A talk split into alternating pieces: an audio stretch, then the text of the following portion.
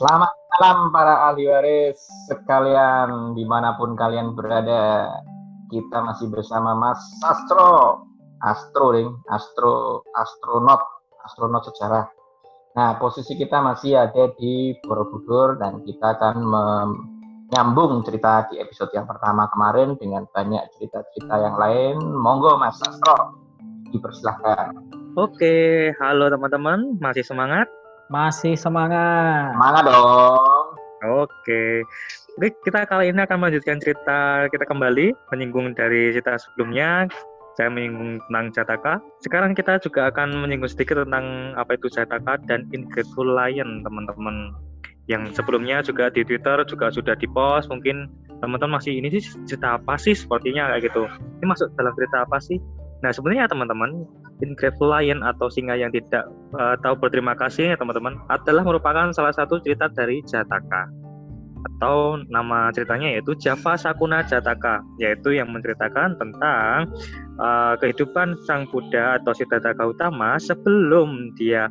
Menjadi sang Buddha di kehidupan sebelumnya dia menjadi seorang burung, pelatu. Nah, dia bertemu dengan singa dan dia membantu singa yang sedang mengalami sakit di tenggorokannya tetapi ketika sudah dibantu singa itu tidak tahu berterima kasih. Nah teman-teman di cerita-cerita Jataka-Jataka ini teman-teman ini banyak sekali cerita-cerita Babel yang bisa memberikan kita manfaat untuk kita belajar bagaimana itu Dharma, bagaimana membantu, bagaimana welas asih semuanya ada di sini. Ini ada sekitar 144 panel dan masih dalam satu uh, lorong yang sama dengan cerita uh, Manuhara dan Sudana seperti itu teman-teman. Mungkin ada pertanyaan teman-teman? Ngomong-ngomong masalah Sudana dan Manuhara. Ojo bantar-bantar ono wong bojo. itu oh, yang iya ya. Itu itu yang bojo itu namanya jangan-jangan Sudana dan Manohara, Mas. Oh, oh Mas, ini lagi di lingkup-lingkup perang-perang. Sudani seperti itu, Mas. Jadi mohon dimaklumi. Oke, oke. ya, Mas, lanjut, Mas, lanjut. Oke, lanjut. Oke, jadi di lorong ini teman-teman, di lorong ini uh, yang pertama ada cerita tentang Sudana dan Manuhara, cerita tentang kisah cinta. Yang kedua ada cerita tentang hewan atau fabel, Jataka seperti itu. Nah, nanti kalau teman-teman masih penasaran nih, saya akan up kembali atau saya akan post kembali di next uh, tweet di Twitter selanjutnya. Uh, pasti akan menerima cerita tentang Jataka seperti kisah pengorbanan uh, seekor gajah, tentang uh, raja monyet dan sebagainya seperti tapi bukan sung sunggokong lu ya bukan sunggokong beda lagi beda cerita nah lalu yang selanjutnya itu gajahnya gajah apa bukan gajah duduk kan ya bukan pas gajah ting ting oh jadi bukan gajah ini bukan gajahnya sih oh, yang dicerita Sun Gokong yang di TV itu ya mas ya itu udah beda lagi Gokong beda ya jadi sebenarnya uh, mungkin mungkin out of the topic ya uh, Sun Gokong ini sebenarnya tuh ada nggak sih mas di relief Borobudur ini? Kalau di reliefnya enggak ada mas, karena itu oh. beda versi. Jadi untuk cerita-ceritanya juga berbeda-beda. Seperti itu. Oke mas, lanjut. Mm-hmm. Kita lanjut di selanjutnya kita berjalan menyusuri lorong ini. Nah, mungkin teman-teman yang sudah pernah ke Candi Borobudur sebelumnya mungkin pernah notice nggak sih di Candi Borobudur atau pernah dengar nggak sih di Candi Borobudur itu ada relief tentang kapal. Ayo, udah pernah dengar belum? Kapal pesiar apa kapal apa mas? Jangan-jangan kapal api ya? Waduh, benar sekali, Mas. Uh, jadi Mas Astro, uh, saya tuh pernah uh, dapat cerita dari seorang teman saya. Uh, hmm, gimana Mas ceritanya? Itu ini Mas Astro, uh, katanya kalau naik Borobudur, saya suruh cari relief gitu, yang meng, yang di uh, pahatannya itu berupa kapal gitu, berupa gambar kapal gitu. Awang saya aja kalau naik Borobudur buru-buru mas mau nyari relief saya senangnya ya ya seperti kebanyakan orang mas selfie lihat pemandangan. Ya cari karena, teman selfie ya mas ya? Ya cari teman selfie syukur-syukur boleh mas. Apakah ah, oh, uh, ini saya aja baru tahu ada ceritanya kok. Nah makanya itu apakah reliefnya ini tuh ada di satu lorong yang sedang diceritakan atau saya tuh harus nyari lagi gitu? Nah, kebetulan sekali memang ceritanya berada uh, tepat dan sama di lorong yang uh, ada cerita tentang Sudana dan Manuhara dan juga cerita tentang Jataka tadi. Jadi di lorong yang sama, nanti di sini ada beberapa relief yang relief itu menceritakan atau memunculkan atau memvisualisasikan kapal samudera raksa. Begitu, Mas.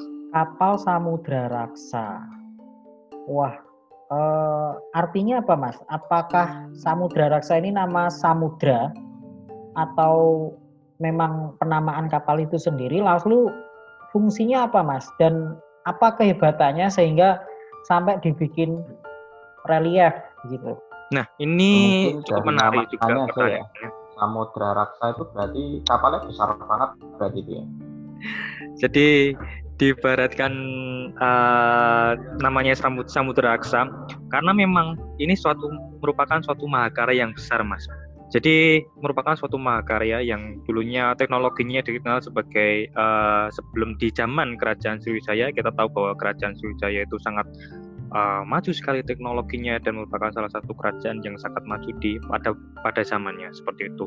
Dan uh, kapal ini merupakan salah satu uh, transportasi juga transportasi dan merupakan identitas bagaimana kemaritiman uh, itu telah maju dan di wilayah Borobudur di sini itu kemaritimannya sungguh uh, sudah sangat maju.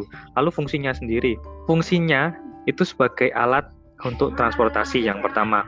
Yang transportasi apa? Transportasi untuk mengangkat uh, para pedagang-pedagang itu yang pertama. Yang kedua, sebagai alat atau transportasi untuk eksplor kerajaan-kerajaan atau untuk memperluas wilayah-wilayah uh, di kerajaan di Sriwijaya sana. Dulu Mas, ceritanya di dekat Semarang sana, di Bogota sana, itu ada pelabuhan juga Mas. Nah, pelabuhan itu merupakan pelabuhan untuk menyambungkan segala logistik-logistik dari Pulau Jawa ke Pulau Sumatera atau di Kerajaan Sriwijaya seperti itu. Dan dulu Mas, ini juga berkaitan juga tentang kawasan-kawasan Borobudur juga yang di mana kawasan Borobudur, nah ini udah pada tahu belum? Kawasan Borobudur itu dahulunya juga merupakan danau purba. Ayo udah pada tahu belum nih? Danaunya di sebelah mana Mas? Kan eh, Borobudur itu ya berbukit-bukit gitu kan ya? Mm-mm, bener bukit-bukit. Nah justru bukitnya itu mas yang dianulir sebagai dulu di sekitar bukit itu uh, itu merupakan danau purba yang sangat besar sekali dan desa-desa uh, di situ adalah desa-desa sebagai desa-desa maritim. Nah, lalu bagaimana batuan-batuan candi ini bisa dibawa ke Borobudur? Nah, banyak uh, penelitian-penelitian yang menyebutkan bahwa batuan-batuan candi Borobudur ini ketika untuk uh, pembangunan ini dibawa uh, dari satu desa ke desa yang lain dan diseluruhkan kepada uh, terakhirnya adalah di titik di mana Borobudur dibangun. Salah satu desa yang sampai sekarang masih ada yaitu namanya di Sangaran. Di Sangaran uh, yang berada di uh, Kabupaten Magelang sana, di Kecamatan Borobudur sana, itu dulu dahulunya merupakan salah satu desa pelabuhan yang di mana desa itu sebagai uh, titik poin untuk mengirimkan batu-batu karena batu-batu ini batu-batu pecahan ini yang pertama diambil dari sungai-sungai yang di mana sungai ini membawa batu-batu ini dari gunung-gunung berapi yang ada di sekitarnya seperti itu. Jadi bagaimana cara ngirimnya? Apa mungkin pakai robot, pakai alien? Jadi cara pengirimannya adalah dengan menggunakan kapal seperti itu, Mas. Uh, oh, mas okay. Astro, uh, saya mau menanyakan, Mas. Uh, yang di ini uh, mundur sedikit ya. Tadi kan dikatakan danau purba begitu kan. Lalu Eh, batu-batu ini entah dari sungai mana diangkut menuju ke titik tempat Borobudur sekarang berdiri gitu.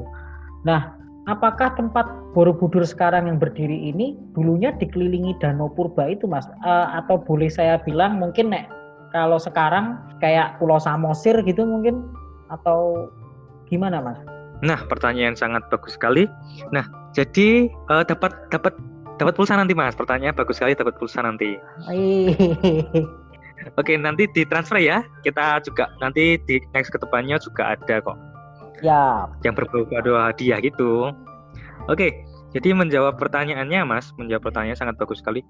Jadi memang di, di titik Borobudur dibangun ini dulu adalah perbukitan mas, daerah perbukitan. Maka dari itu nama Borobudur itu sendiri memang diambil dari kata vihara beduhur yang berarti vihara di atas bukit atau beduhur itu artinya di atas bukit. Jadi memang dahulu memang di sekitar kawasan atau di uh, kanan kirinya Borobudur ini memang danau-danau purba dan uh, di Borobudur ini adalah suatu bukit atau dataran tinggi yang uh, bisa dibangun seperti itu dan tidak ada air di sana. Jadi harus ditransportkan uh, batu itu ke titik-titik tersebut. Oke, Mas. Jadi danau danau ya yang dulunya danau disebut danau purba itu sekarang sudah mengering. Begitu ya menurut pemahaman hmm, saya. hmm, terus uh, jadi uh, pemukiman di sekitar Borobudur begitu mas? Betul sekali. Jadi di sekitar Borobudur itu kan ada bukit-bukit. Nah di bawah-bawah atau di kaki-kaki bukit itulah yang dulu diindikasikan sebagai di mana letak air itu berada. Seperti itu. Bagus mas. Bagus mas. Jadi saya ini besok kalau ke Borobudur beneran nih saya akan lebih memperhatikan apa sih yang yang harusnya dilihat gitu mas. Nggak nggak melulu cuma lihat pemandangan yang jauh terus selfie belakangnya stupa gitu. Tapi mungkin ya mungkin akan lebih lama uh, wisata di Borobudur nih. Mm-hmm, tapi enaknya itu kalau tetap ditemenin sama Mas Astro gini loh. Jadi kita ngobrol kita jalan-jalan itu ada yang ngerangkan kalau kita sendiri lihat kapal ditulis di tembok ha kok kayak cah cilik? Orek-orek nah ngono lho. Ah, pastinya kan, mas kan pastinya. itu, ya itu lebih enak bahkan, gitu. bahkan di kapal itu sendiri ada uh, salah satu pahatan salah satu salah satu ukiran yang uh, lucu yang di mana itu bisa diindikasikan bahwa pemahat-pemahat zaman dahulu itu sudah mengenal juk-juk garing-garing seperti itu. Tapi itu bakalan kita bisa lihat ketika kita langsung berkunjung ke sana. Jadi kita aku bisa kok nemenin kalau kapan-kapan teman-teman mau ke sana mungkin bisa melalui paket khusus atau dan semacamnya aku bakalan siap untuk nemenin teman-teman dan jelasin ke teman. Wah, menarik Oh, mas. pastinya, jadi, Mas. Jadi ini uh, kembali lagi ya untuk para ahli waris kalau ini Covid sudah berakhir uh, dan pastinya kita mengikuti anjuran pemerintah agar cepatan berakhir karena saya juga sudah bosan sekali ini. Saya pengen wisata jalan-jalan. Uh, bisa satu saat para ahli waris juga bersama saya mungkin bisa ditemenin juga sama Mas astronot ini. Karena Mas astronot ini ini kalau saya bilang ahlinya ahli di Borobudur dan sekitarnya gitu. Mungkin Waduh yang enggak Mas, masih ada supanya. mungkin uh, besok ketika semua berakhir bisa melihat paket di warisan indah Jawa tentunya.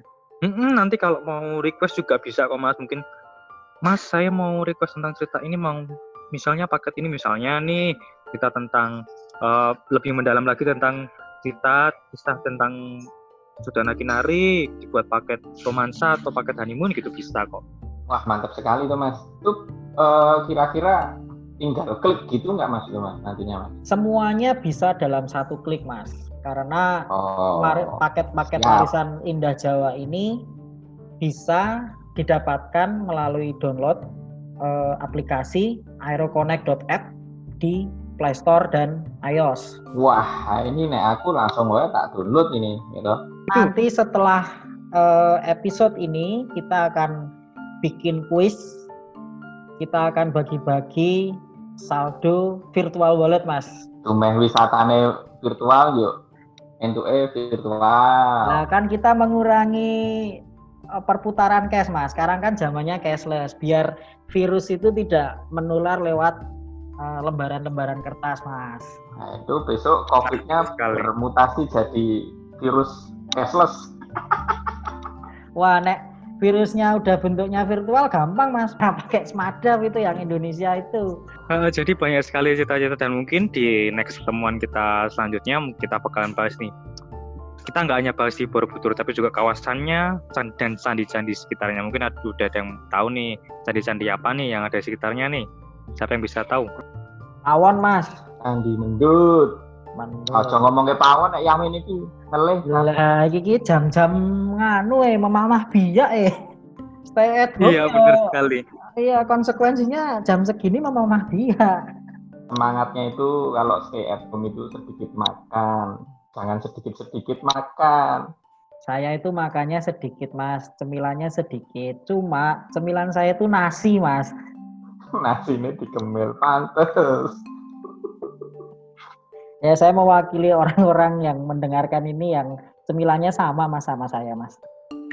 Oke, nanti kita juga akan jalan-jalan ke Candi Mendut dan Candi Pawon. Bagaimana hubungan ketika candi ini, hubungannya apakah HTS atau Backstreet? Nah, kita akan ulas di next selanjutnya.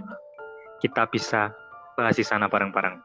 Wah, menarik Mas. Ini katanya Mendut itu uh, perwujudan Dewi Kwan Im ya, Mas? Nah, jadi di Mendut salah satunya nih, salah satunya memang ada perwujudan Sang Buddha sebagai Dewa Kuan Im. Ada tiga perwujudan di sana. Jadi dan itu memiliki uh, pandangan yang berbeda-beda seperti itu. Jadi sangat jos sekali kalau kita boleh di sana. Ingat Candi Mendut Pawon, bukan Mendat Mendut, oke? Okay? Oke, okay. thank you Mas. Uh, kami tunggu jalan-jalan berikutnya dan cerita-cerita okay, menarik siap. berikutnya. Oke, terima kasih Mas Astro, Pak Wijaya. Terima kasih kembali. Terima kasih Mas Don. santai. Ya, kasih, sampai Mas ketemu Astro. lagi para ahli waris di cerita-cerita kami selanjutnya. Semoga tidak bosan, tetap semangat dan tetap sehat. Monggo. Nah, yang nggak kalah penting nih, para ahli waris jika ingin bikin podcast atau rekaman audio seperti kita, bisa download dan gunakan Anchor.fm. Anchor.fm mempunyai beragam tools ataupun fitur yang bisa memudahkan kalian dalam bikin podcast. Para ahli waris bisa merekam suara dan mengedit secara langsung hanya dengan smartphone.